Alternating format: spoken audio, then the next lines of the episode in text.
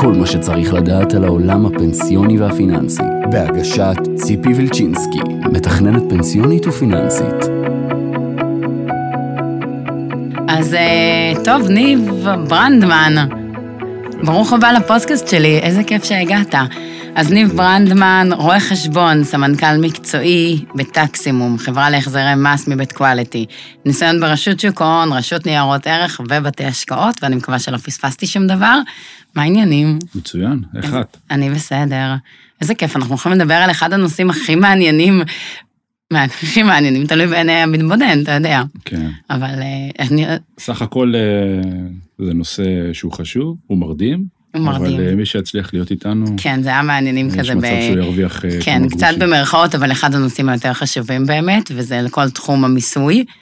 שאתה יודע, אני באה מענף הביטוח, והרבה פעמים אומרים שהתחום שלנו אפור ומשעמם, אני חושבת שאתם בטופ בתחום ראיית החשבון והמיסוי. אמ, טוב, אז, אז, אז בואו נתחיל, ננסה קצת להכניס לו עניין וטיבול. אה, אני יכולה להגיד לך שלפני כמה זמן ראיתי בטלוויזיה תוכנית שדיברו על זה שיש היום ברשות המיסים מעל שלושה מיליארד שקל כספים ששייכים לציבור. אה, כן, בגדול, אה, מס הכנסה היה דוח של מבקר המדינה בשנת 2018, אם אני זוכר נכון. אה, מבקר המדינה אה, הוציא בעצם בדוח, הוא רשם שאנחנו פלוס מינוס מס הכנסה גובה כמיליארד שקלים עודפים משכירים בישראל בכל שנה, וזה כסף שהציבור אה, לא דורש בחזרה. מה, אנשים לא יודעים שמגיע להם כסף? תראי, זה, זה לא כזה פשוט, כי קודם כל היום אזרח שכיר יודע שהוא, אה, בעצם כל מה שקשור למדיניות המס שלו, אה, מטופל על ידי המס, המעביד שלו בתלוש השכר. גם המעביד, רובם לא אה, משתמשים בלשכות שכר פנימיות, אלא הם מוציאים החוצה, כמו מעולם שכר וכולי, ולכן בעצם נוצרת איזושהי, נקרא לזה בועה של שכיר שאינו יודע באמת האם הוא מקבל את מירב הזכויות שלו ממס הכנסה, והאם הוא מטופל כיאות על ידי המעסיק שלו. אז אנחנו- קודם כל אולי באמת קצת נעשה איזשהו סדר, קצת הקדמה. נושא מיסוי, אם עד היום חשבנו שהוא נוגע רק לאוכלוסייה עצמאית, אז אנחנו מבינים שהוא ממש לא נוגע רק לאוכלוסייה עצמאית, וגם כל מי ששכיר צריך לבדוק בעצם, או מאוד יכול להיות שיש כסף מתוך השלושה ומשהו פלוס מיליארד שקל שנמצאים בקופת המדינה ששייכים לו. אה, אז, אז תן לנו קצת איזה רקע, איך, איך בכלל, בואו נתחיל אולי מהתלוש משכר, בואו נדבר קצת על ה, איך הוא בנוי התלוש שכר, אה, איך נקבע, בעצם נקבע מדרגות מס הכנסה. אוקיי, אז בואי נתחיל עוד לפני כן. בואו נתחיל. קודם כל, בישראל, מדיניות המס זה שכולנו חייבים על אה, מס הכנסה מהשקל הראשון, אוקיי? כלומר, גם אם אני הרווחתי 1,500 שקלים בחודש או בכל השנה, אני עדיין לפי מדיניות המס מחויב במס. על זה נכנס לנו בעצם רובד של ניכויי מיסים וזיכוי מס. כמו שעצמאי יודע שיש לו הכנסות בעסק ויש לו הוצאות לעסק, הכנסה פחות ההוצאה שווה הכנסה חייבת, אותו דבר אצל שכיר. יש לו הכנסה שהוא מקבל מהמעסיק, אבל גם יש שזה לו... בעצם השכר ברוטו שלו. נכון, יש ברוטו למס הכנסה, זה יכול להיות מורכב משכר הבסיס, אה, מתוספות של שעות נוספות, רכב וכולי וכולי, ועל, אה, בעצם על ההכנסה ברוטו הזו, אה, מורידים אחר כך ניכויים, למשל הפקדות לפנסיה, למשל ביטוחי חיים וכולי וכולי, ולאחר מכן בעצם יש הכנסה שהיא הכנסה חייבת במס. מההכנסה הזאת מורידים את זיכויי המס. זה למשל... תסביר את המונח זיכוי. אתה אוקיי. מדבר כאילו אנחנו, אה, קהל המאזינים, אה, המאזינים, מבין מה זה זיכוי, אז בוא. אוקיי, אז יש לנו שני אלמנטים שמשפיעים על, אה, על מס ההכנסה שלנו. אחד זה ניכוי מס, בסדר? ניכוי מס זה בעצם אותה, הוצאה שמפחיתה לנו את חבות המס. לצורך העניין, אה, הפקדה לקרן הפנסיה, בסדר? זה בעצם הוצאה מוכרת, זה ניכוי מס, ואז לכן כשאני, מחשבים לי את ההכנסה ברוטו במשכורת, מפחיתים לי מזה את ההפרשה הפנסיונית שלי, ולכן לאחר מכן יש לי את ההכנסה החייבת במס, אוקיי. בסדר? ועליה מחושבת מדרגת המס, אוקיי? זה ניכוי. כלומר, לפני חישוב ההכנסה החייבת, מפחיתים לי את מה שאני יכול להפחית. מצד שני, זה זיכוי מס. אחרי שחישבו לי את ההכנסה שמחייבת אותי במס, עליה מחושבות מדרגות המס שניגע בהן עוד רגע, ואז יש לי שומה, או מס הכנסה חייב. בסדר? על המס הזה יש מספר, בואי נגיד 5,000 שקלים בחודש, יש זיכוי מס. זיכוי מס, לדוגמה, נקודות הזיכוי, בואי נתקן בגדול, בסדר, יש לי 2,500 שקלים נקודת, נקודות זיכוי, מההכנסה החייבת אני מפחיד את נקודות הזיכוי, שזה זיכוי המס שלי, ונשאר לי מס לתשלום. זה ההבדל בין ניכוי לזיכוי. אבל בעצם אתה אומר שכל אחד צריך לשלם מס מהשקל הראשון, אבל אנחנו נתקלים לא מעט באנשים שמרוויחים משכורות אה, נמוכות, והם לא משלמים מס בכלל. לא, איך? אני לא אומר שאנחנו מחויבים במס מהשקל הראשון. אנחנו אומרים שהתחשיב של מס הכנסה הוא מהשקל הראשון, mm-hmm. שעליו אנחנו מפחיתים את הניכויים, ולאחר מכן מורידים גם את הזיכויים מהמס החייב. והזיכויים בעצם מה זה? זה נקודות זיכוי שמקבלים, שאנחנו זכאים לקבל כתושבי מדינת ישראל? בואי, בואי ניתן, אז אם אנחנו רוצים להתמקד בנקודות הזיכוי, אז קודם כל, אה, החוק מבדיל בין גבר תושב ישראל לאישה תושבת ישראל. בסדר, גבר תושב ישראל אה, זכאי אוטומטית תמיד, בעצם מאותו תושב, לקבל שתי נקודות זיכוי, 2.25 נקודות זיכוי, ואישה 2.75, יש קצת... כמה זה בערך נקודת זיכוי היום? לא בערך, בערך. נקודת זיכוי זה 235 שקלים בחודש, בסדר? לשנה זה 2,820. Okay. זה אומר שהבסיס של הגבר בשנה זה 6,345 אה, שקלים זיכוי, בסדר? ולאישה 7,755 שקלים. כלומר, אם גבר הרוויח עד 63,000 שקלים 450 בשנה, הוא לא ישלם שקל מס, כי נקודות הזיכוי יבטלו לו בעצם, כן. יזכו אותו מהמס שהוא היה אמור לשלם, אותו דבר אישה. עד 77, 550 אלף שקלים, זה הבסיס, בלי נקודות זיכוי מעבר. עכשיו, בלי עוד תוספות נוספות, אוקיי. עכשיו, כל העולם הזה של תוספות נקודות הזיכוי, אנחנו ניגע בו בקצה המזלג. כן, כן, לזה סוף. גרוש, אלמן, כן. ילדים, בלי ילדים, אה? אבל לכל דבר כזה יש תוספת. כן, אז, אז אני רוצה טיפה לגעת ב, באמת בדברים הבסיסיים מאוד. אה, שגם בעצם, הם הכי, אנחנו רואים אותם הכי הרבה בפעילות העסקית שלנו, בסדר? אז קודם כל, אה, ילדים, בסדר? נולד ילד, ברכה, שמחה, ששון, הוצאות, כן. בסדר? ורשויות המס אה, בעצם מזכות אותנו כהורים לנקודות זיכוי נוספות. עכשיו גם פה זה מתחלק בין גבר לאישה, כאשר בשש השנים הראשונות זה די זהה, ולאחר מכן מתקיים איזה איזשהו בידול החל בשנת 2022. אז נכון להיום, ילד שנולד במהלך שנת המס, זה לא משנה אם הוא נולד באוקטובר, ולא משנה אם הוא נולד בפברואר, ההורה, בסדר? שני ההורים מקבלים כל אחד נקודה וחצי. תוספת על מה שיש להם עד עכשיו. אז רגע, אני רוצה אבל לעצור אותך בנקודה הזאת, כי בעצם אנחנו מבינים שברגע שנולד ילד, הרי עובד שכיר, פעם מדווח למעסיק נולד לי ילד, המעסיק מוסיף לו את הנקודת זיכוי הזאת, הוא מתחיל להיות, לקבל את הכסף הזה. למה יכול להיות פה איזשהו אירוע מצריך או יכול לייצר לעובד החזר מס. המעסיק לא מבצע את זה. לא, אז, אז אנחנו צריכים ל- ל- להפריד. אירוע החזר המס שאנחנו מזהים הוא לאו דווקא בגלל אה, נקודת הזיכוי. קודם כל, כל מה שקשור לנקודות הזיכוי, בסדר? בכל מה שאנחנו נפרט, הוא רלוונטי לכך שהעובד, אם זה קרה בתחילת השנה או שנה קודמת, ידווח על כך בטופס המאה ואחד אצל המעסיק, גם אם הוא החליף עבודה, הוא ממלא 101, בסדר? כולנו או בתחילת השנה אצל אותו המעסיק, או אם אנחנו מתחילים עבודה אצל מעסיק חדש, ממלאים טופס 101. Mm-hmm. הטופס הזה בעצם מפרט לנו, או יותר נכון, יותר נותן את המידע למעסיק שלנו, מה, מה הזכויות הבסיסיות שלנו, אם אנחנו הורים, ילדים עם מוגבלות, גרושים וכולי וכולי. אה, ובעצם על בסיס המידע הזה, הוא יודע איך להתנהל מולנו בתלוש השכר, מה הזכויות שהוא צריך לזקוף לזכותנו. Mm-hmm. אה, אז אני חוזר שנייה לנקודות הזיכוי, אז בעצם אה, מה ששאלת לגבי החזר המס, מה שנותן לנו את, ה, את האירוע של אה, אה, מס מיותר נקרא לזה, זה בעצם לאו דווקא נקודת הזיכוי או המתן שלה, אלא יותר האירוע של אה, מענק הלידה שניתן לאישה, ולאחר מכן מרבית הנשים, לפחות שאני פגשתי, לוקחות גם שלושה חודשי חל"ת לאחר מכן, והדברים האלה מייצרים איזשהו עיוות בעצם ביכולת של המעסיק להתמודד עם סכומי המיסים ששולמו, בעיקר כאשר הלידה היא לקראת סוף השנה, סלש חוצת השנה, לדוגמה לידה בדצמבר. בסדר? אז חופשת הלידה היא בפועל דצמבר בשנת המס הנוכחית, אבל גם ינואר ופברואר. אבל הכסף מתקבל בדצמבר ליולדת. ואז לכן נוצר בעצם איזשהו עיוות בתלוש השכר, לרבות הסכום שהיא קיבלה מביטוח לאומי, ואנחנו מוצאים את זה בעצם בכך שיש הפרשי מיסוי אה, שהם פוגעים ביולדת. כמה מעסיקים באמת משנים את המיסוי, הרי אם היא באמת האריכה את החופשת לידה, ויש תקופה מסוימת שהיא לא עובדת, הרי מס הכנסה מסתכל ובודק אותנו בתשלום מה שאנחנו צריכים לשלם ברמה השנתית.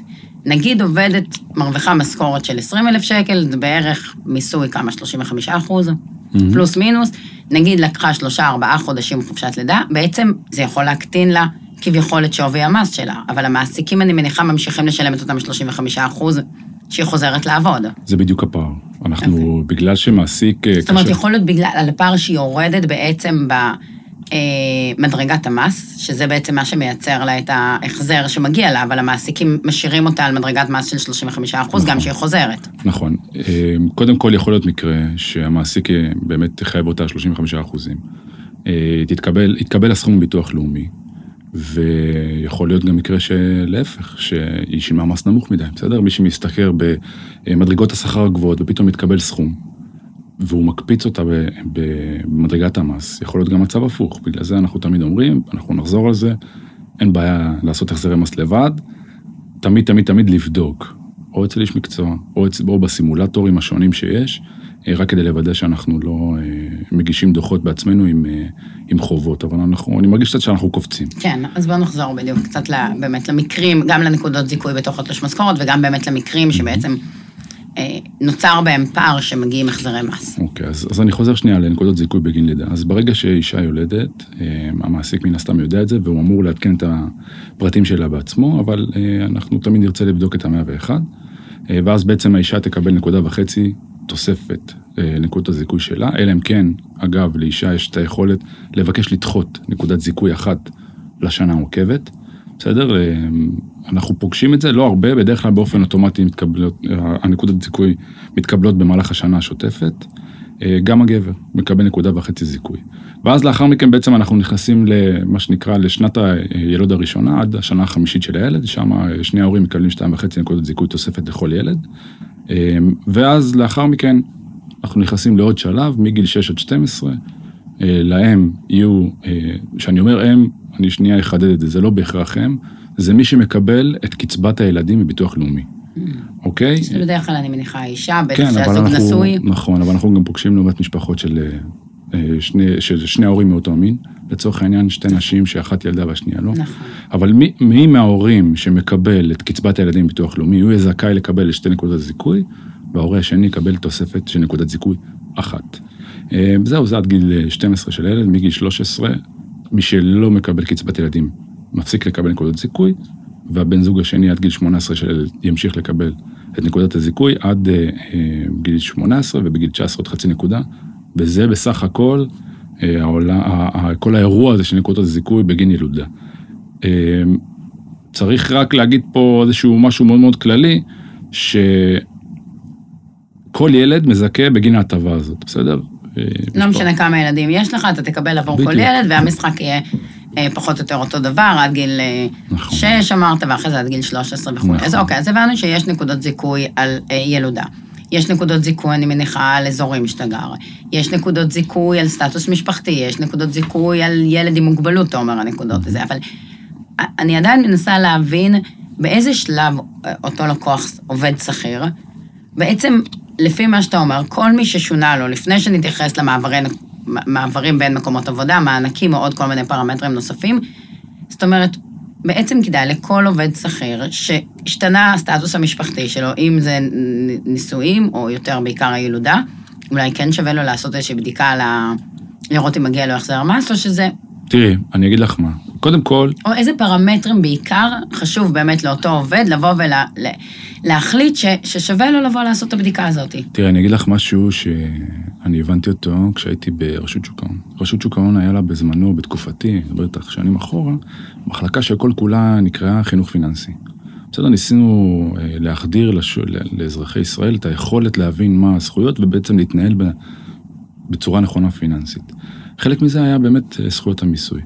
עכשיו, כשאני תמיד ממליץ, קודם כל ללמוד טיפה את הנושא, תבינו מה אתם הולכים לעשות, ואז תוכלו גם לבדוק האם אתם זכאים, לא זכאים.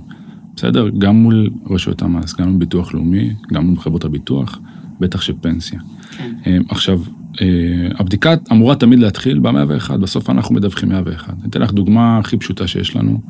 ולצערי אנחנו נתקלים הרבה.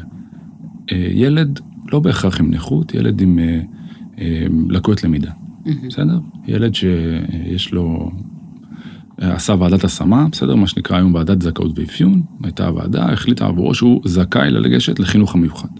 אוקיי? עכשיו, קודם כל, מבחינת החוק, ההורה לא חייב לשלוח את הילד לחינוך מיוחד, אלא יכול להשאיר אותו בבית ספר רגיל, למצוא לו מסגרת אה, משלבת אה, אחרת, אבל מבחינת החוק, או מבחינת פקודת מס הכנסה, אה, ההורים זכאים לקבל שתי נקודות זיכוי בגין הילד.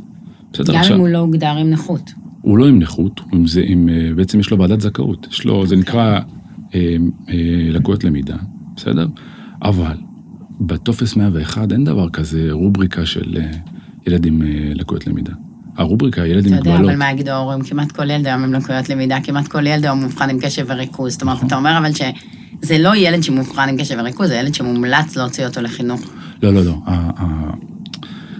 מבחינת אה, מס הכנסה, מה שקובע... האם זה ילד שמקבל עזרה בקלינאי תקשורת, לא, בהוראה מתקנת, כל הדברים האלה? אז אני אסביר. בסוף יש אה, יש מבחנים מסוימים במס הכנסה, שהם אומרים, זה הפרמטר שמבחינתי אתה זכאי לקבל את הדבר הזה. לצורך העניין בלקות למידה, המבחן הוא ועדת זכאות ואפיון, בסדר? זה אומר שהילד עבר ועדה מסוימת של משרד החינוך, ששם הוחלט שהילד זכאי לקבל איזשהו מענה ללקויות הלמידה שלו, בסדר? אבל לצורך העניין, ועדה אחרת שנקראת ועדת מומחים במשרד, ב, סליחה, בבית הספר שבו הוא לומד, אה, בעצם הוועדה הזאת היא לא מקבילה, היא כאילו על אותו רעיון, אבל היא לא מאפשרת להורים לקבל שתי נקודות זיכוי בגין, ה, בגין הילד. אז התחלתי להגיד שבעצם בטופס 101, הוועדת, הוועדה הזאת, ברגע שהילד עבר ועדת זכאות ואפיון, כדי שההורה יקבל את שתי נקודות הזיכוי, הוא צריך לסמן ב-101 ילד עם מוגבלות. Mm. אנחנו קודם כל פוגשים לא מעט הורים שעושה להם קווץ' בלב, וזה בסדר. כן. ויותר מזה, אף אחד לא אומר להם שהם אמורים לסיים עם ילד עם מוגבלות. ואז כן, כן, אנחנו יודעים להגדיר ילד עם מוגבלות בצורה מאוד מסוימת. אה, בואו נתקדם קצת עם העניין הזה של זה, כי לפי דעתי אנחנו לא נצא ולא ניגע בכל הנקודות שאנחנו רוצים, ניכנס לכל אחד מה, מהפרמטרים של אה, באיזה מקרים אה, אפשר לקבל נקודות זיכוי, אבל בעצם מעבר לעניין של הנקודות זיכוי, יש לנו את העניין של איזה מקרים, ואתה יודע מה, האם מדינת ישראל לא שולחת לאנשים, בואו תעשו בדיקה, יש לכם אולי כסף, זה לא קורה. לא, למה? להפך. דווקא אה, לאחרונה, רשות המיסים שלחה לא מעט מכתבים, אני חושב שכמה עשרות אלפי מכתבים לאנשים שזכאים לקבל, אה, אה, או שייתכן, לשון המכתב זה ייתכן ואתה זכאי לקבל החזר, גם עבור שנת 2017 וגם עבור 2018. ובעצם הם שולחים מכתב שלפי הנתונים שמצויים אצלהם, ייתכן והוא זכאי להחזר. עכשיו, יכול להיות, אני קיבלתי לא מעט פניות בגלל המכתבים האלה, אה, אבל גם יכול להיות uh, מצב שבן אדם שעושה דבר כזה, זה בגלל שהיה לו מספר מקומות עבודה, או שהוא החליף עבודה, או לידות באמת וכולי. רשות המיסים שולחת רק בגין הפוטנציאל. הם לא אומרים יש לך החזר, כן. הם אומרים ייתכן ויש החזר, כמובן שלא מתחייבים. בסדר, ודבר כזה, אני שוב חוזר על המנטרה הגבוהה. כן, אבל אתה יודע, שאנשים מקבלים כזה מכתב, הם יכולים לי... מאוד להתעלם מזה, כי הפחד הכי גדול של רוב האוכלוסייה, זה אולי אתה בדיוק תגלה שאתה חייב כסף למס הכנסה, אז אתה אומר, הסתדרתי בלי זה, אז אולי עדיף שבכלל אני לא אכנס לכל התהליך הזה. תראה, אני חייב להגיד, ואמרתי את זה מקודם, בסוף בן אדם שהולך להגיש לבדו דוח לרשות המיסים. אז, אז רגע, באמת אני רוצה לשאול אותך, האם שבן אדם מחליט לעשות את זה דרך איש מקצוע, הוא יכול לדעת לפני האם סביר להניח שיגלו שיש לו חוב, או שיגלו באמת שהוא זכאי, או שרק אחרי שאתם מגישים את כל המסמכים בעצם תראה, אני אגיד לך משהו. אנחנו, אה, על הדגל שלנו רשום בענק אה, הוגנות, בסדר? מה זה אומר מבחינתנו? זה אומר מבחינתנו שכשאנחנו מקבלים לקוח, קודם כל מי שמטפל בו תמיד זה רואה חשבון. בסדר? אין מצב שיש לנו מישהו שהוא לא רואה חשבון שעובר על התיק ונותן תביש בסוף. אה, בנוסף, אנחנו עובדים עם יחס אישי, כולם מקבלים שיחת טלפון, מדברים איתם עם שירות לקוחות תדיר, או בוואטסאפ, או בטלפון, או במייל, לפי איך שהלקוח רוצה ומעדיף. עכשיו, איך שאנחנו עובדים, אנחנו בעצם מגבשים את תיק הלקוח, אה, בוחנים באמת האם יש לו החזר או אין לו החזר. אה, במידה ואנחנו אה, לא מוצאים החזר, בסדר? או בואי נשאר שנייה. חושבים שהסיכוי ב... הוא קלוש לקבל החזר? לא, או... אנחנו יודעים להגיד ברמת, ברמה מאוד מדויקת, okay. בסדר? אוקיי. בהנחה שקיבלנו את כל המידע מהלקוח, שוב, מי שמסתיר מאיתנו מידע, אין לי דרך לדעת. Mm-hmm. אגב, אנחנו פוגשים את זה בעיקר בתהליך הגשת הדוחות מול מס הכנסה, שהם נותנים לנו איזון חוזר שחסר משהו. אה, אבל אם אנחנו אה, לא מוצאים החזר, אנחנו עוצרים את התהליך, גם לא גובים כסף מהלקוח, לא פתיחת תיק, לא דמי טיפול וכולי. אם אנחנו מוצאים חוב, בסדר, כמובן שאנחנו לא גובים, ואנחנו לא אה, עושים כלום, אבל אנחנו גם מעדכנים את הלקוח.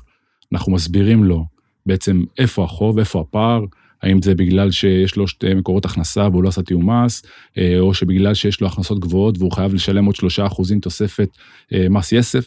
יש הרבה מקרים שאנחנו אומרים לו בדיוק את חובותיו, ויש לקוחות שאנחנו גם אומרים להם, תקשיב, יש לך שכר גבוה, או הכנסות מניירות ערך בסכום כזה וכזה. האם לקוח שבעיקרון אמור להיות לו חוב במס הכנסה, זה כביכול כאילו שהוא העלים ממס הכנסה בכוונה או לא בכוונה, והוא מחליט בעצם לא להגיש את הדוח, מס הכנסה לא באיזשהו שלב יתפוס אותו בסיבוב, זאת אומרת, לא עדיף להתמודד עם זה כבר באותה רגע של בדיקה ולשלם את החוב, או ש... יעבור הזמן ואז בעצם אה, הוא נהנה מההפקר. תראי, אני, אה, כשאני מדבר עם לקוח כזה שמצאתי חוב, או שיש לו חובת הגשת דוח מסיבה כלשהי, אנחנו משקפים בפניו את העניין. בסדר? אני לא משרד רואי חשבון, אני חברה להחזרי מס. אמ, אני תמיד אומר ללקוח, תקשיב, לא מצאתי החזר. אתה מחויב על פי חוק להגיש דוח שנתי, אתה מחויב על פי חוק לשלם מיסים. למה שכיר מחויב על פי חוק להגיש דוח שנתי? לא, כשאני הייתי שכירה, אני לא זכרתי שהייתי צריכה להגיש יש, דוח. יש בישראל אמ, אנחנו לא כמו בארצות הברית, בסדר? בארצות הברית כולם מגישים דוחות למס הכנסה, ל-IRS, אבל בישראל אה, יש, רוב האוכלוסייה פטורה. אוכלוסיית השכירים פטורה, מלבד מקרים מסוימים. לדוגמה... שאתה עובד בשני מקומות עבודה. לא, דווקא okay. אוקיי. לא, זה אתה מחויב בתיאום מס. Okay. אוקיי. אה, אם אתה עובד שכיר, והכנסתך היא עולה על 700,000 שקלים או 720,000 שקלים, אתה מחויב בהגשת דוח שנתי. Mm-hmm. למרות שאתה שכיר ממקום עבודה אחד, ברמת הכנסה גבוהה, מס הכנסה... הם יודעים את זה? מי מדווח להם את זה? מס הכנסה או שהמעסיק? מס הכנסה מקבל 106 בכל שנה מהמעסיקים. בסדר? אוקיי. ויש בקרות, והם יודעים את זה. שבעצם אנחנו מדברים על שכר של כמה? של 50 אלף בערך ברוטו, פלוס מינוס? כן, באזור ה-60, אפילו טיפה יותר, 60 ומשהו אלף שקלים. Mm-hmm. אנשים אה, בעצם אה, מחויבים בהגשת דוחות. עוד דוגמה, זה שמישהו שיש לו תיק ניירות ערך, יכול להיות שיש לו משכורת של 2,000 שקלים בחודש, אבל יש לו תיק ניירות ערך שהוא עושה מחזור עסקאות, בסדר? לא התיק, נפח התיק, אלא מחזור עסקאות של 2.5 מיליון שקלים בשנה. בסדר? הוא גם מחויב בהגשת דוח שנתי למס הכנסה. בסדר? ואנחנו נתקלים במקרים כאלה, ואנחנו מדווחים בעצם, מעדכנים את הלקוחות. תקשיבו, חבר'ה, אתם מחויבים בהגשת דוח. לא משנה מה התוצאה, לפי החוק, אתה צריך להגיש דוח. אם אתה לא מגיש דוח, אתה בבעיה, אתה בפעל מול מס הכנסה. יש להם בקרות, אתה יכול לעלות בבקרות, גם סביר להניח שזה יקרה, ולכן אנחנו מעדכנים את הלקוח. במקרה של חוב, בסדר? בדרך כלל אתה אומר, עדיף ללקוח בכל מקרה, גם אם יש חוב להתמודד עם החוב ולשלם אותו, תראי, אה, שכיר בישראל שהוא לא באמת מחויב בהגשת דוח, לא חייב להגיש, בסדר? אה, מצד שני, אני תמיד ממליץ לא לגרור דברים כאלה מול מס הכנסה, אה, ולהיכנס לאיזושהי פינה שיכולה אחר כך לפגוש אותך. אנחנו יכולים לפתוח דוחות מול מס הכנסה, כמו להחזר מס גם לחוב ומס הכנסה, שש שנים אחורה. כלומר, אם היום אנחנו ב-23, הדוחות שאנחנו עובדים זה 2017 עד 22, ולכן במקרים כאלה, אנחנו מעדכנים את הלקוח, והוא יעשה כרצונו. אני רוצה עוד רגע לעצור אותך לגבי העניין הזה, מאחר והחזרי מס אנחנו יכולים להגיש עוד שש שנים אחורה, והאנשים השכירים, להערכתי, לא תמיד שומרים דברים. אתה יודע, גם היום אנחנו מקבלים הרבה דברים במיילים, או פחות בדואר, או בדואר, ואנחנו זורקים את, ה, את, ה, את הדואר שאנחנו מקבלים. איזה מסמכים אתה יכול ככה לשים בהיילייט, או בזה של תשמרו, לפחות כמה שנים, כי אחרי זה יותר קשה לאתר, או שאתה אומר בעצם היום מאוד קל לאתר, קל לפנות למעסיקים אחורה, וקל להוציא את המס... אני יודעת שמול חברות הביטוח אפשר להוציא את כל הדוחות אחורה, רק, אתה יודע, לפעמים אנשים עוברים סוכנים, ואז זה מאוד קשה להתחיל לאתר, ואנשים זזו בין הקופות ועשו מעברים בין החברות, אז לפעמים זה גם כן קשה לאתר את הדברים האלה. אבל איזה עוד מסמכים שמגישים החזרים למס הכנסה חשוב שיהיה? הבסיס שלנו, קודם כל, טפסי 106. עכשיו, אה, אנחנו פוגשים לא מעט לקוחות שאומרים לנו, מה, מאיפה אני אביא, המעסיק, סיימתי ברע, או פשט הרע. אז קודם כל, במס הכנסה יש את כל המאה ושישים. אגב, היום קראתי פרסום אה, שמס הכנסה מתכוון להנגיש את טפסי 106 לאזרחים. אני לא יודע מתי, איך ולמה זה יצא, גם לא התעמקתי בזה יותר מדי, אבל אני, כרואה חשבון, מוציא את זה ממס הכנסה. אתה יכול להוציא את זה לבד? אוקיי, אז זאת אומרת, הלקוח בכלל צריך לשמור את ה-106. נכון. אה, תראי, איך אני יכול להוציא? אה, חלק מהתהליך שלנו זה בעצם לייצג את הלקוח. כן. בסדר? כשאנחנו מייצגים את הלקוח כרואה חשבון, במס הכנסה, אנחנו בעצם, יש לנו גישה לטפסים שדיווחו עבורו. ואז אני יכול לבקש ממס הכנסה לקבל את ה-106, לדוגמה, אם היה לו תיאום מס, או קיבועי זכויות, או פטור בגלל נכות, או לא יודע מה, כל דבר, you name it, אני יכול לבקש את המסמכים ממס הכנסה. ואז אני בעצם פוטר את הלקוח מכל העניין של לרוץ אחרי מעסיקים וכולי, ואני אוסף את המסמכים בשבילו. אוקיי, אז 106 אתה אומר, צריך שיהיה, שאם יש ללקוח מיוצג, הוא יכול להוציא את זה בעצם ממס הכנסה. איזה עוד מסמכים אתה צריך בשביל לבדוק זכאות ללקוח? אז תראי, כל מה שקשור לביטוח לאומי, נכויות וכאלה, צריך את האישורים של ביטוח לאומי. אה, את זה למשל אני לא יכול להוציא. בסדר? אז רצוי שהלקוח אה, אה, ישמור את זה, גם בשבילו, בדרך כלל יש להם תעודת נכה וכולי, אבל... תעודת נכה מספיקה לכם? אתם צריכים ממש את האישור, בטח. תראי, בגדול, מס הכנסה וביטוח לאומי מסונכרנים, בסדר? אנחנו פוגשים לפעמים אה, לקונות פה ושם, אבל בגדול הם מסונכרנים, וכל מה שיש בביטוח לאומי אמור להופיע במס הכנסה, וזה מייתר את האישור. דברים נוספים שיש לנו זה כל מה שקשור, כמו שאמרת, חברות הביטוח, אם זה אישורי משיכה, אם זה אישורי הפקדה, תיקוני 190 וכולי. לחיצת כפתור, נכנסים לאתר, לאזור האישי. כן, אז זהו, אז אני עכשיו אדבר פה מהצד של הסוכנת ביטוח, זה כן לחיצת כפתור אם אתה נשאר אצל אותו סוכן לאורך כל השנים, אבל אם אתה עובר סוכנים ושנים את התוכניות, ואנחנו יודעים שאחד האפשרויות גם כן לקבל החזרי מס, אולי תכף נרחיב על זה טיפה יותר, אבל זה גם הפקדה לביטוחי חיים, או אובדני כושר עבודה באופן פרטי ועצמאי, שאתה יכול לקבל, ואתה יודע, אנחנו... לא, או ביטוחי חיים למשכנתה, נכון? זה גם mm-hmm. משהו שנחשב כהוצאה ש... ואנשים, אתה יודע, אנחנו מש... אנשים משנים, נמצאים שש שנים אחורה בחברה מסוימת, בינתיים עשו בחברה אחרת, ואנחנו צריכים להתחיל לאתר את כל הדברים האלה, זה לא פשוט. אז אני מהצד שלי אומרת, תשמרו, כן, את, ה... את האישורים השנתיים, יש דוח שנתי בסוף הזה, נכון, מה אתם צריכים? את האישור למס. נכון, דוח שנתי החלק, מקוצר. את הדוח, את הדוח השנתי המקוצר עם האישור למס. תרומות, נכון, גם צריך לשמור את הדברים האלה. נכון. יש לך דרך לאתר את זה אם לקוח לא שמר את זה? אוקיי, אז אני, אני חוזר שנייה למסמכים שאין לי גישה אליהם. אז כמו שאמרת, בחברות הביטוח, נכון, אנשים עוברים סוכנים. זה גם אה, שהם עוברים סוכנים וגם הם מבטלים תוכניות ועושים אחרות, ואז אתה צריך להתחיל, כן. תראי, אני, אה, קודם כל, אה, בן אדם שלא יודע איפה הדברים שלו, שיעשה מסלקה, נכון? נכון, אבל המסלקה אותו נותנת לנו את המצב נכון להיום. הר הביטוח נותן לך גם את הקופות הלא פעילות. נכון, אבל... להיום אבל, 아, עוד פעם, נכון, אני לא יכולה לדעת אם הוא בחר ביטוח חיים במגדל ב-2000, מאיזה שנה אמרת שאתה עושה? מ-2017? 2017 היה לו ביטוח חיים במגדל, 2020 שינינו לו את הביטוח חיים ממגדל, שוב, עם אותו סוכן, בדרך כלל הסוכן יודע, אבל אנחנו יודעים שאנשים עוברים סוכנים, ועשה את הביטוח חיים נגיד במנורה. אז צריך לעבור. אני, צריך לי לשמור. אין דרך, נכון. אני ממליץ בחום לשמור. אגב, אם יש לך סוכן שאתה סומך עליו, מדהים, אל, אל, לא אל תזוז ממני, אני מסכימה לא לגמרי. אה, לגמרי, יש לו את הסריקה ואת התיעודים על הכל, והוא יודע נכון, בדיוק מה הוא עשה לך. סוכן ביטוח שהוא אה, סוכן אה, חזק ואחראי, זה משהו שלא מחליפים. אה, זה למדתי עוד מרשות שוק ההון. אה, לגבי שאר הדברים, לדוגמה, טופס, אה, מי שמשקיע בניירות ערך דרך הבנק, 867, כמו בחברות ביטוח, דרך האזור האישי. הוא יכול להוציא שנים אחורה, אין בעיה. בשנייה וחצי אין שום בעיה. אישורים נוספים, תרומות. כן. אוקיי. אז תרומות, קודם כל, חשוב לוודא בקבלה שזה מוכר על ידי סעיף 46, בסדר? שזה באמת מוכר על ידי מס הכנסה כהוצאה מותרת, או יותר נכון כזיכוי. אמ, זיכוי מס. אם אתם בעצם כשכיר, עוד פעם, כעצמאי, אנחנו עצמאים יודעים להגיש את זה לרואה חשבון, אבל שכיר בדרך כלל, אני יודעת שיש לא מעט שכירים שתורמים, אבל הם לא זוכרים לשמור את התרומות. אז אתה אומר, אין דרך לאתר את זה, הם לא תשמרו את התרומות, או תתחילו להרים טלפונים לכל העמותות שתרמתם, אבל תשמרו את זה, שימו שקית, תכניסו לשם את הקבלות. אני לא רוצה להגיד שאין, כי פגשתי כבר uh, קבלות על תרומות ממוחשבות שנשלחו במייל, לרבות uh, קבלה שנתית. בסדר? אה, אני לא יודע להגיד מה כן ומה לא. נכון, אבל אנחנו מדברים ממליץ... פה על עבודה מאוד מאוד נכון, סיזיפית נכון, ללקוח, שאתה נכון, בא נכון. לעשות לו שש שנים אחורה, אתה נותן לו עכשיו לעבוד, לך תאתר פה ותמצא את זה ותבקש, ברגע ששומרים את זה מסודר... קודם אז... כל, להיות מסודר זה תמיד טוב. כן. בסדר? אני כרואה חשבון... אז כדי להקל עליכם, כמי שמטפל בהחזרי מס, וכדי להקל על הלקוחות, אני, אני חושבת שעדיף לעשות איזשהו קלסר ולשמור דברים מסוימים, אז אם אנחנו מדברים עוד פעם על הדברים, אז כן, תשמרו את ה-106. עזיבות עבודה 161 שאתם מקבלים מהמעסיקים, תשמרו. פשוט. אה, תרומות, קבלות על תרומות לשמור. אה, אישורים על ביטוח חיים, דוחות שנתיים על קרנות השתלמות, ביטוחי חיים. משיכות של קופות, אם מישהו ביצע משיכה שלא כדין, לשמור את האישורים. תסביר מה זה משיכה שלא כדין, עם תשלום של מס הכנסה. בעצם... אה, פיצויים, האם הוא מושך פיצויים פטורים, הוא צריך לשמור את התיעוד הזה? בהחלט. אוקיי, בואי שנייה ניכנס לשם. משיכה שלא כדין זה בעצם... אז רגע, לפני שניכנס, בוא נדבר על כל הדברים שהוא צריך לשמור, ואז נרחיב אוקיי. באמת למה על פיצויים ומה מענקים וכאלה, כי זה גם נישה מעניין שחשוב שנדבר עליה, אז, אז אמרנו, אז כל מה שאתה יכול, אני אעשה את זה פשוט. כן. כל מה שאפשר למי לשמור... שמקשיב, פשוט לרשום. את המסמכים כל מה החשובים שחשוב לשמור. לשמור, זה את הכל. אם אתה יכול לשמור את ה-106, תשמור. אתה יכול לשמור את ה-161, תשמור. קבלות על תרומות, תשמור.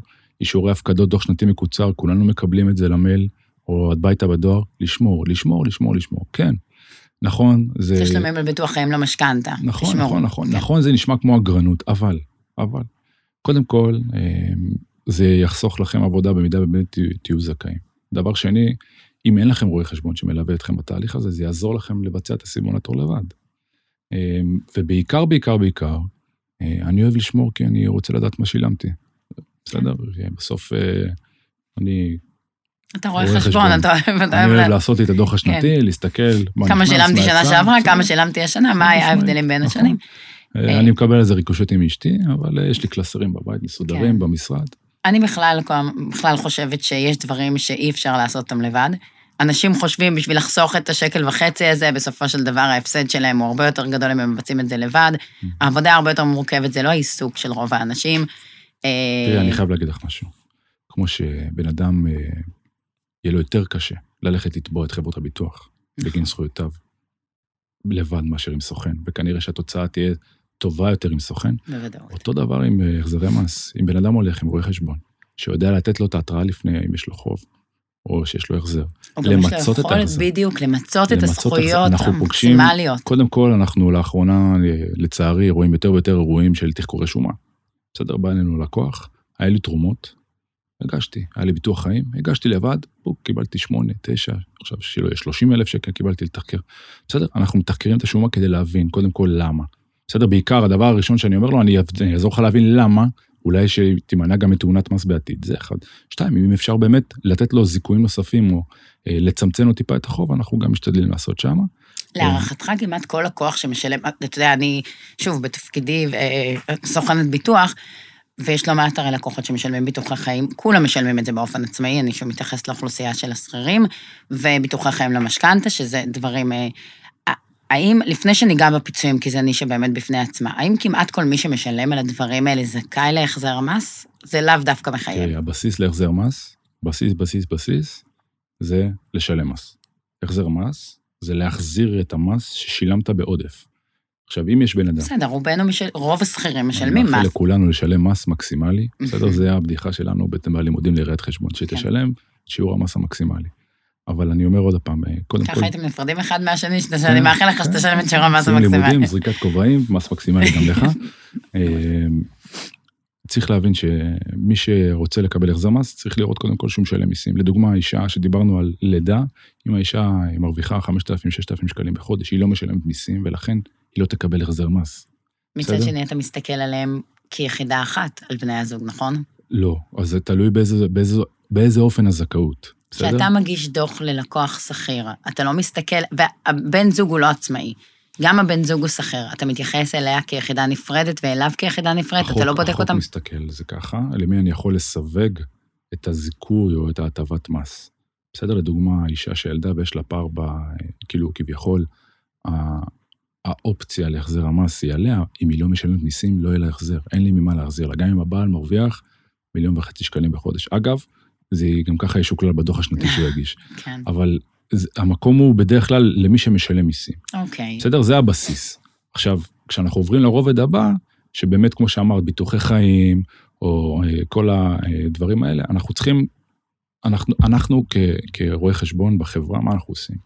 אני יודע להסתכל על הלקוח, לתחקר אותו אה, מקצה לקצה, לנסות למצות את היכולות שלו, של אה, תשלומי המס והזכו, והזכויות שאנחנו מוצאים, אם זה תיקי ניירות ערך, הפקדות ל- לגמל לעצמאים כשאתה וכולי מת- וכולי. מדבר על תיקי ניירות ערך, אתה מתייחס רק לניירות ערך שהוא משקיע דרך הבנקים או באופן עצמאי? איך אתה מתייחס לקופות גמל להשקעה, תוכניות חיסכון בחברות ביטוח?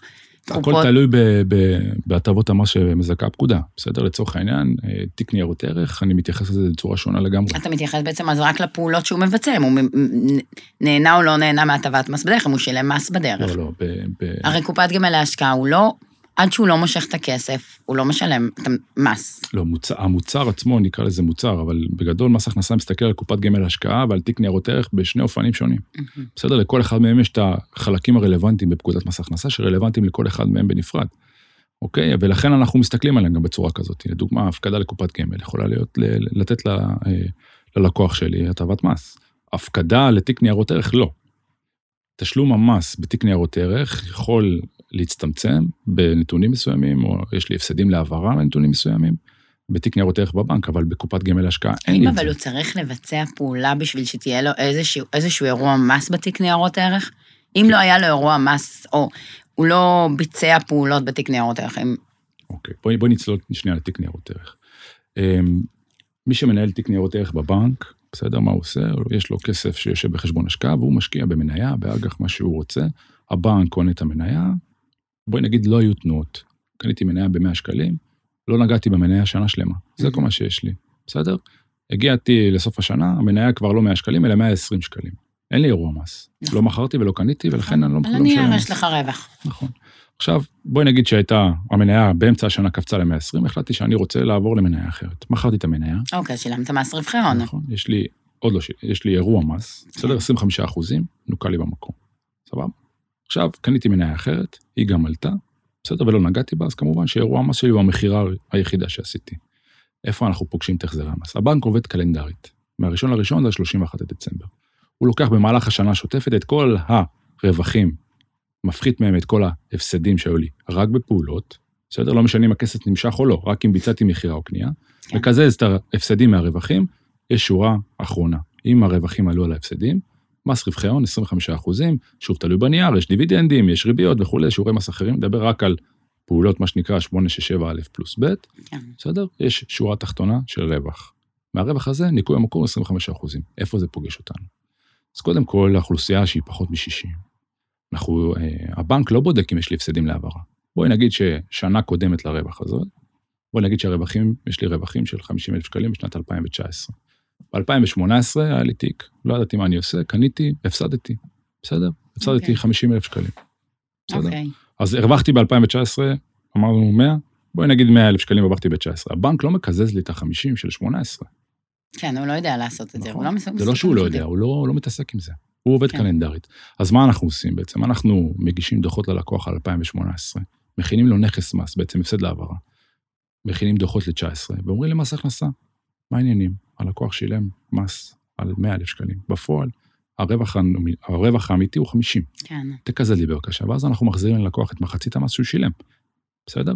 לקוחות שאין להם רווחים לממש, אנחנו מכינים להם נכסי מס קדימה. בסדר? שיהיה לו רווחים בעתיד, הוא יוכל לקזז זאת את אומרת, נכסי אז המס. ניהול תיק ניירות ערך זה גם איזשהו פרמטר שהרבה פעמים אתם מגלים שכן, לקוח יכול לקבל איזשהו החזר מס. חד משמעית. ושאנחנו עוד פעם. מדברים על תיק ניירות ערך, או שאתה מגיש דוח למס הכנסה ואתה מתייחס לתיק ניירות ערך, אתה בעיקר מתייחס לתיק ניירות ערך שהוא מנהל באופן עצמאי דרך הבנקים או דרך בתי השקעות, אבל לא על הקופות גמל או אה, פוליסות חיסכון למיניהם. אתה לא, אתה שם, אתה, אתה מתייחס לזה בכלל? בכלל לא. כל האירועים של, אה, שקשורים לגמל ההשקעה, אם זה הפקדות או... ואני לא מתייחסת כרגע לאוכלוסייה מעל גיל 60, אני מתמקד באוכלוסייה. אוקיי, אז אנחנו, אני חייב להגיד, בסוף יש לנו את האירוע של ההפקדה, בסדר? שאנחנו בודקים האם באמת הוא זכאי להטבת מס נוספת, מעבר לתקרת, אם הוא לא עבר את תקרת ההפקדה אה, בפנסיה או בקופות גמל אחרות, אנחנו בודקים האם הוא זכאי באמת. אבל זה אתה מדבר. אם הוא מפקיד לסעיף 47. נכון. זאת אומרת, קופת גמל להשקעה היא לא בעצם תחת סעיף 47, נכון. פוליסת חיסכון היא לא תחת סעיף 47, מהמם.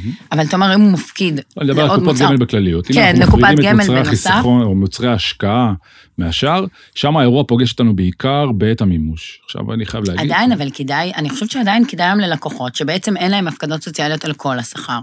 אולי כן, גם להגדיל מן הסתם את החיסכון לפנסיה, ואני מתייחסת מהצד שלי על החשיבות של החיסכון הפנסיוני, אבל בעצם הוא אוטומטית לא אמור לקבל את. זאת אומרת, החזר של 35% ממה שהוא הפקיד, אם לא הופקד לו על כל השכר. לצורך העניין, השכר שלו הוא 20,000 שקל. תנאים סוציאליים הופקדו לו נגיד על שכר של 12,000 שקל, 15,000 שקל. זאת אומרת, יש לו איקס כסף שבעצם לא שולם לו עליו אלה תנאים סוציאליים, אז בעצם הוא יכול להפקיד כמה, 7 אחוז מהדלתא, כן. ואז אוטומטית הוא יודע בוודאות שמגיע לו 35 אחוז החזר על מה שהוא הפקיד, או שזה תלוי בעוד פרמטרים, כי כשאתה מגיש את הדוח, אתה עוד פעם, אתה אוסף את הכל ביחד, אז זה לא כמו שאנשים חושבים שאם הם מפקידים את היתרה הזאת, אוטומטית הם מקבלים 35% כן, מה שהם מגישים, אלא יש מכלול כולל שבודק אימא. האירוע הזה של אה, הפקדות נוספות לקופות גמל או לקופות פנסיה, אה, מעבר למה שהמעסיק מפקיד לך, זה אירוע שהוא אה, הוא טיפה מעבר למה שאפשר לפרט פה בפודקאסט. כן, זה כבר ואנחנו, מורכב. זה מתחיל להיות מורכב, זה ממש, זה לא תכנוני מס, אבל זה מיצוי זכויות בתחום אוקיי, אז- שהוא מאוד מאוד... אה, אז, אז כן נגיד אבל שאם לקוח מפקיד באופן עצמאי לקופת גמל, לא תוכנית חיסכון ולא קופת גמל להשקעה, אלא קופת גמל שהיא תהיה נזילה רק אחרי גיל הפרישה, או שהוא יוכל לגעת בה אחרי גיל הפרישה, זה עוד משהו שבעצם הוא יכול להיות זכאי עליו לאיזשהו בהנחה החזר. שהוא לא עבר את תקרת ההפקדה, כן. אוקיי, אה, אז דיברנו על תרומות, ודיברנו על אה, נקודות זיכוי ועל שינוי נקודות זיכוי, ועל ילד עם צרכים מיוחדים או ילד עם מוגבלות, ועל אה, שינוי סטטוס משפחתי, שבעצם בא זה מעברים בין מקומות עבודה. אז בעצם שם גם יש פוטנציאל אם היה שינוי בשכר. זה הדבר הראשון שאנחנו בודקים, שאנחנו מדברים על לקוחות בשיחה הראשונית. החלפת מקומות עבודה זה אחד הפקטורים המרכזיים מבחינתנו לאירוע של החזר מס. אמ, הוא נובע בעיקר משיטת אה, חישוב השכר בישראל, בסדר? השכר בישראל, מקווה שאני לא מפתיע אף אחד, הוא מחושב שנתי, לא חודשי, בסדר? עכשיו, מה זה אומר? זה אומר שאם מישהו אמ, הרוויח 15,000 שקלים בחודש לצורך העניין, בסדר? והוא סיים את ההעסקה שלו אצל המעסיק הזה באוגוסט, בסדר?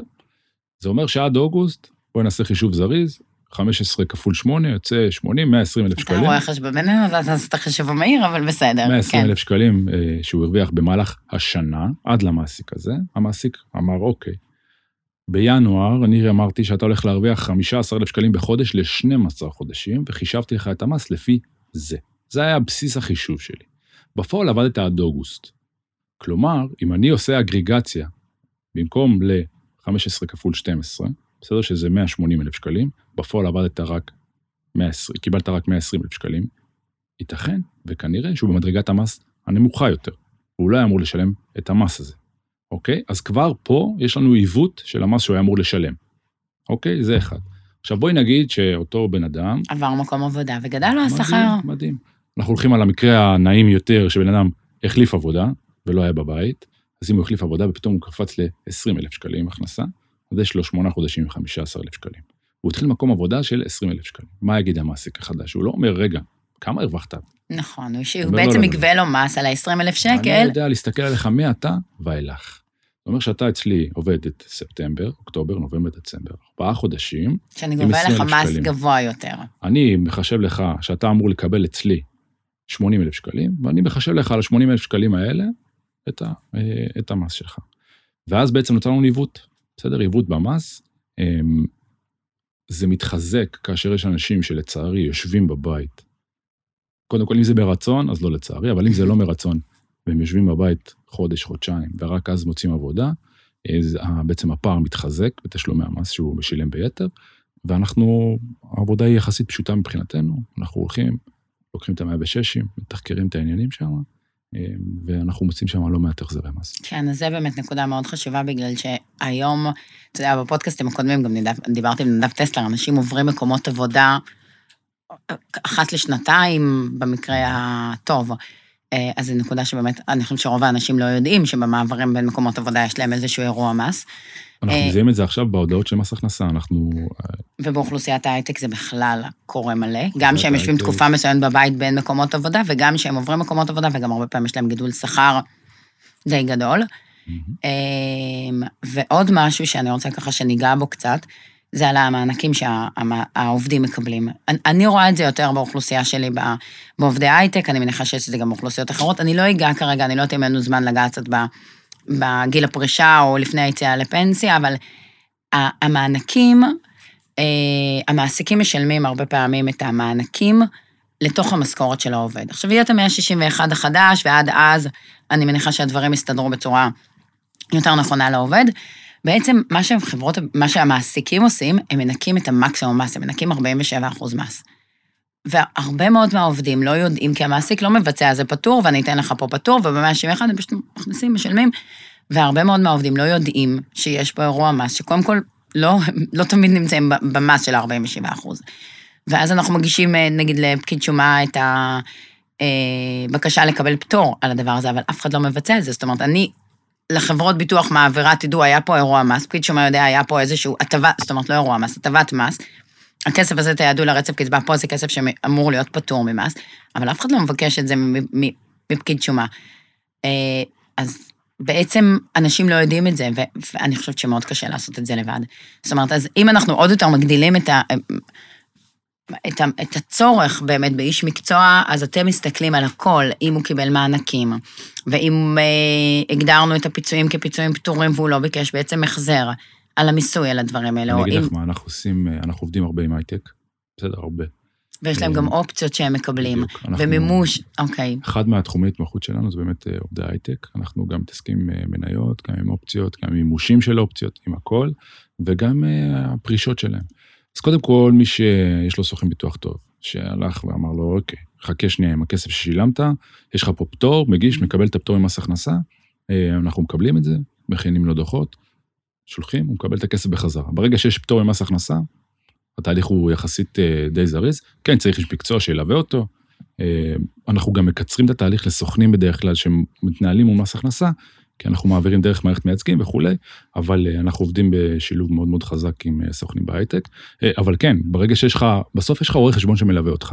כן, זה נורא מעניין, בגלל שבאמת אני חושבת שרוב האוכלוסייה, אצלה בראש זה רואה חשבון או, או יועץ מס, אני צריך רק אם אני בעצם עצמאי, אבל לפי מה שאתה מתאר, בטח האוכלוסייה עם השכר הגבוה יותר, וגם האוכלוסייה עם השכר הנמוך יותר, צריכים כן לקחת יועץ מס ואיש מקצוע שיעשה להם בעצם את הדברים, כי יש כסף שכנראה מגיע להם, והם לא, לא מודעים אליו בכלל, הם לא, הם לא מטפלים בו. תראי, זה אנחנו חוזרים מההתחלה. בסוף כן. אתה רוצה משהו, אתה רוצה שהוא יהיה איכותי, קח איש מקצוע, בסדר? נכון, ו... אני לגמרי מסכימה, אני רק, אני רק מחדדת את זה עוד יותר, שהדעה הרווחת אצל שכירים זה שהם לא צריכים בכלל רואה חשבון, או לא צריכים יועץ מס, אבל כנראה שיש כל כך הרבה אירועים במהלך הדרך, אתה יודע, אני מדברת הרבה פעמים עם לקוחות ואומרת, אתם, אתם חייבים אותנו, באמת, אתם חייבים את האנשי מקצוע, כי הסטטוס המשפחתי משתנה, וקורים דברים במהלך הדרך, ואתם עוברים מקומות עבודה, ואתם לא יודעים לעדכן את התוכניות ולהיות בהגנות כמו שצריך, ו... ועוד יותר אנחנו מחזקים פה את העניין, זה לא רק הדברים האלה, זה גם הדברים, יש פה כספים שמגיעים לכם, ומתוך השינויים הדינמיים שקורים במהלך החיים, יש אירועי מס שבעצם יכולים להחזיר לכם כסף, וגם לא מעט כסף, נכון? שאתם מתעסקים בהחזרי מס, אתם לפעמים מגיעים לסכומים גבוהים. שנייה, אז קודם כל אני חייב להגיד לך שמתוך המקום הזה שאת אומרת, הצורך הזה, זה נולדה בעצם הסינרגיה אצלנו בקואליטי, בסדר? בקבוצה, מה, מה, מה היה הצורך? בא, באו בקואליטי, אמרו, תקשיבו חבר'ה, אנחנו יודעים שאנחנו סוכנים ביטוח חזקה מאוד, אנחנו יודעים לאתר את האנשים הכי טובים, מצוין. מה חסר? ואז uh, עשו איזושהי עבודה, ואמרו, אוקיי, רגע, אנחנו צריכים פה איזה משהו שייתן לנו גם גב לסוכנים, עוד כלי.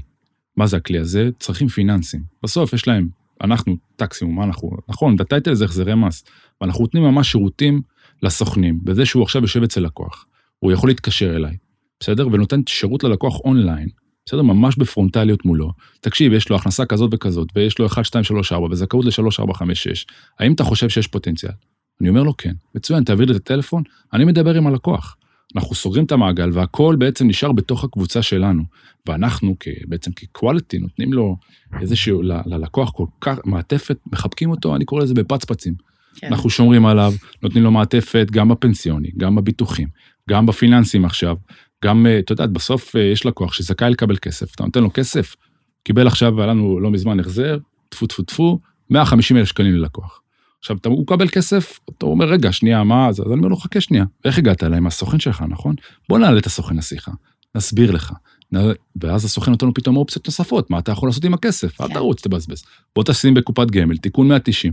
תעשה, ת, כל הסינרגטיות הזאת, כן. יוצרת לנו ערך נוסף ללקוחות, שאנשים לא מבינים, וסוכן כן, שהוא כן, מגיע, הוא אומר, וואו. כן, כן, זה לאט לאט ככל שאתה מתעסק, סוכן שהוא ותיק יותר, וסוכן שיודע להסתכל על התמונה, ולא סתם אני אומרת הרבה פעמים שהתפקיד של הסוכן הוא להסתכל באמת, סוכן טוב, להסתכל ברמה ההוליסטית על הכל, על כל התא המשפחתי, על כל הצרכים של המשפחה, לראות את כל הדברים ולהבין שבאמת העובד השכיר גם, הוא מהווה יחידה כלכלית, זאת אומרת, אנחנו עוד פעם, אנחנו מאוד מקובעים לחשוב שרק העצמאים, אבל הסוח, הלקוח השכיר, הוא לגמרי, יש לו אה, אה, פוטנציאל כלכלי הרבה יותר גדול ממה שהוא מודע. הוא צריך את האנשי מקצוע שגם כן יהיו אה, בתוך התהליך הזה, וקבלו באמת את כל המעטפת הזאת. זה לא מעט כספים שלקוחות עוד יכולים להרוויח. בוודאי. אוקיי, אז... אמ, ובואו נדבר בכמה מילים באמת גם על האוכלוסייה הטיפה יותר מבוגרת, על האוכלוסייה מעל גיל 60. יש לה גם כן, אתה אומר, כל מיני איזה הטבות מס כאלה ואחרות. כן, אז בעצם, אמ, קודם כל האוכלוסייה של גיל 60 ומעלה זכאית לכל מה שאמרנו לפני כן, כן. בסדר? אמ, גם אם יש להם ילד פחות מ-18, הם זכאים לנקודות הזיכוי. דברים נוספים טיפה מעבר, לדוגמה, אם דיברנו על תיק ניירות ערך, בסדר? אז כמובן שהאוכלוסייה, מי שמעל גיל 60 זכאי כמובן להפסדים להעברה וכולי, כמו שדיברנו, אבל אה, מס הכנסה בעצם אה, נותן את האפשרות למי שמעל גיל 60, אה, ויש לו הכנסה נמוכה משכורת, בסדר? שפה אתה מתייחס לשני בני הזוג או לאחד מהם? לאחד מבני הזוג עם השכר הגבוה יותר. בואו ניקח דוגמה של מישהו שמקבל פנסיה, מישהו בן 70 לצורך העניין, מקבל פנסיה של 8,000 שקלים, ואשתו מקבלת 6,000 שקלים, בסדר? אוקיי. עכשיו, מה אנחנו עושים במקרה כזה? בואי נגיד שלא היה הפסדים להעברה, אלא רק רווחים, הוא הרוויח 100,000 שקלים. שילם 25,000 שקלים, מס במקור. בעצם מס הכנסה מתיר לאותו אדם לבקש להכיל על חלק מהסכום הזה, במקום את המס 25%, להשתמש במדרגות המס השולי. בסדר? חישוב זריז. שוב, אני לא נכנס, וחשוב להקדים לפני, פנסיונרים, יש להם הטבות מס בדמות של קיבוע זכויות, למשל, עם חלק מההכנסה וזה פטורה. נקודות זיכוי מסוימות ו- שהן איזה... נכון. כשאתה מתייחס אל המיסוי, אתה מת- מתייחס למיסוי במשכורת, אם הוא משלם או לא משלם מס, או אתה מתייחס לכמה הוא היה אמור לשלם מס. כי אני- כמו שאתה אומר, יש את הקיבוע זכויות ויש את הנקודות זיכוי. הוליסטי. זה כל הקאץ' בלעבוד עם איש מקצוע. אם אני עכשיו עובד עם מישהו שביצע קיבוע זכויות, ויש לו תיק ניירות ערך, בסדר? אנחנו לוקחים את הכל בפרספקטיבה מלאה. מה זה אומר? קיבוע זכויות, מי שלא יודע, מאפשר לך, הוא בעצם מכיר לך כחלק מההכנסה מקצבה, כהכנסה פטורה. שם קוד, מתוך ה-8,000 שקלים שחייב במס, בסוף רק 6,000. כלומר, 2,000 שקלים פטור לי ממס. זה השורה התח- התחתונה של קיבוע זכויות, אני לא אכנס, זה ארוך. כן, בסדר? כן, כן, כן. והמקצוען היה פה פעם אחרונה, זה כן. נדב טסלר מספר אחד. כן, אז אם אנחנו מסתכלים, בואי נגיד עכשיו ההכנסה החייבת שלו היא 6,000 שקלים. אז קודם כל, רק לעניין הקיבוע זכויות, אנחנו כבר אומרים שבמקום לשלם מס על 8,000, ככל והוא שילם, הוא היה צריך לשלם מס על 6,000. ואם את זוכרת, דיברנו ש-6,000 שקלים בדרך כלל זה פטור. זאת אומרת שכל המס רק על המשכורת אמור לחזור. דבר השני שאני עושה, יש לו תיק ניירות ערך ויש לו רווחים והוא שילם מיסים.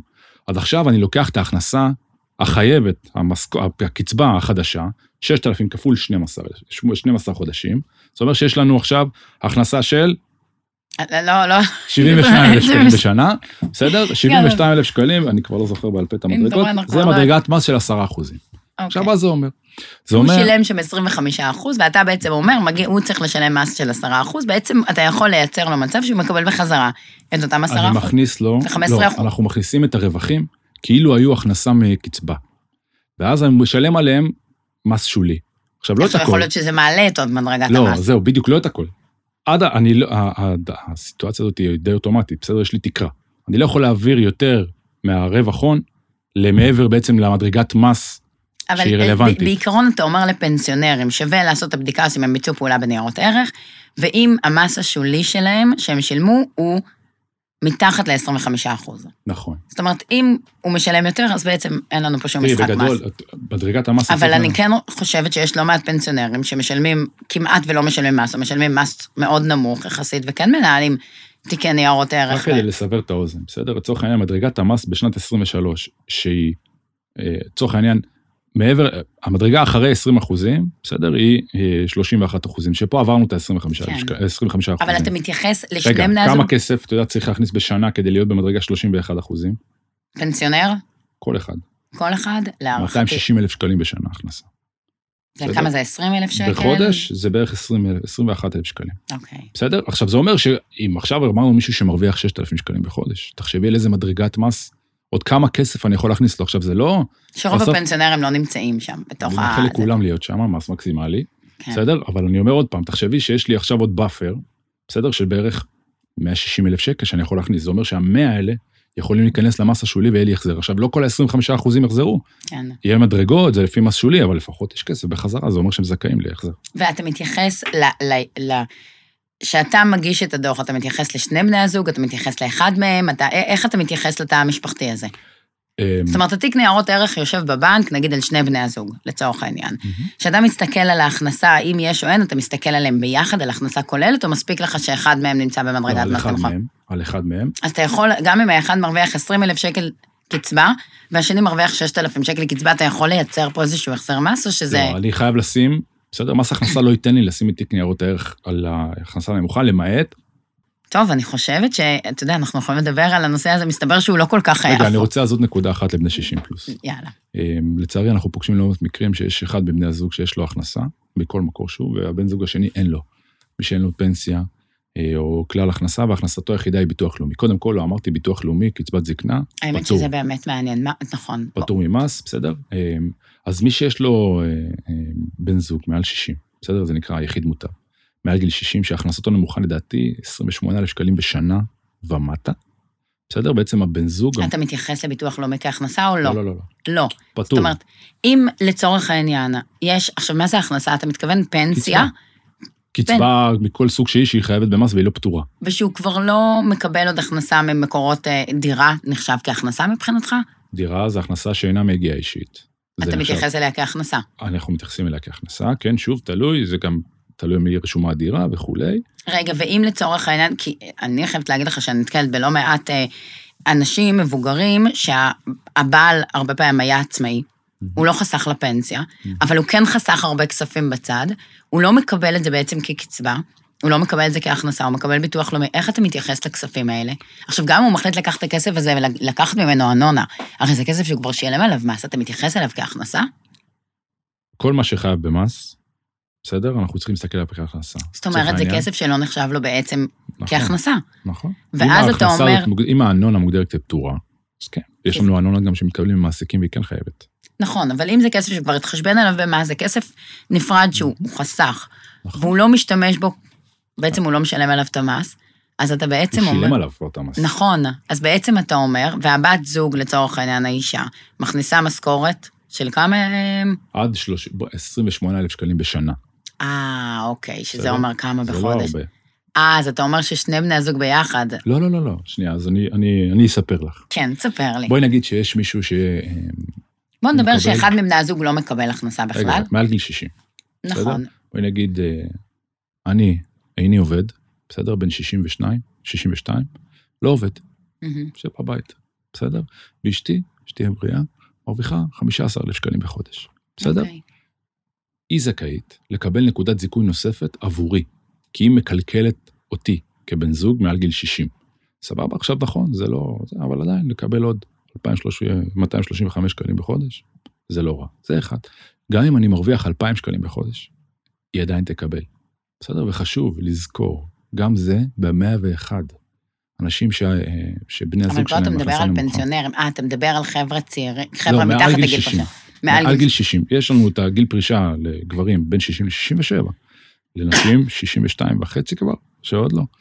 בסדר? אוקיי. אז יש לנו בעצם את המספר שנים האלה. אז בעצם אתה אומר, היא יכולה לקבל עוד נקודת זיכוי. זה, ה- או היא, הבן זוג שעובד. כן, הבן זוג שעובד זכאי, נכון, בסדר, זה- זה עוד לקבל. 200 ומשהו שקל, עוד 2,000 שקל בשנה, זה נחמד. נכון. זה תמיד, זה- תמיד, תמיד, תמיד יהיה אה, הכנסה החייבת, בסדר? לא הכנסה הפטורה. הכנסה ושם זה פטורה- בכלל לא משנה בעצם כמה הצד השני מכניס. גם אם הוא מקבל קצבה של 40 אלף שקל. הכנסה פטורה מבחינת מס הכנסה, כל עוד יש אישורים והכל מאושר והכל זה וזה, אה, זה, זה לא לפי החוק. לשון החוק אומרת הכנסה שאינה פטורה. אוקיי. יש עוד משהו מעניין שאתה חושב שכדאי שנדבר עליו, שנאיר זרקור על הזה? תראי, אני חושב שאם הייתי רוצה שמישהו יצא מפה עם משהו, זה שני דברים. הראשון, לכו ללמוד את זה, בסדר? חינוך פיננסי זה משהו שהוא must אני מסכימה. בכל התחומים.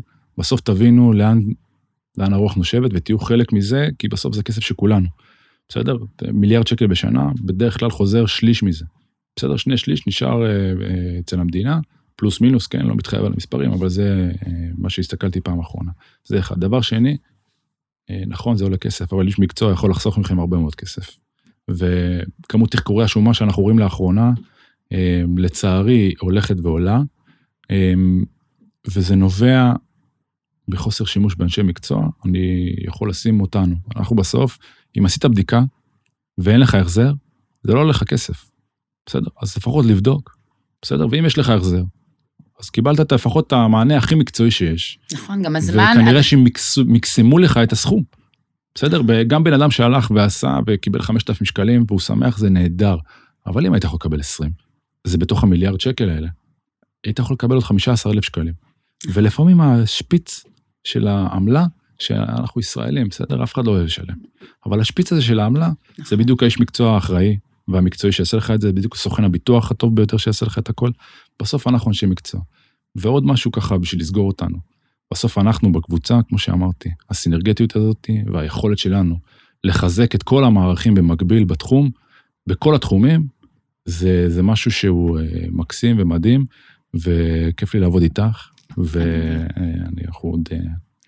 צופה כן. לנו עתיד אה, מזהיר בתחום הזה, והלוואי שרק אה, נהנה מהפירות שאנחנו מתחילים לשתול אותם עכשיו. נכון, אמן ואמן, והיה לי כיף גדול לארח אותך, ואני. למדתי הרבה, אני בטוחה שגם כל מי שיקשיב לפודקאסט הזה ילמד גם כן הרבה.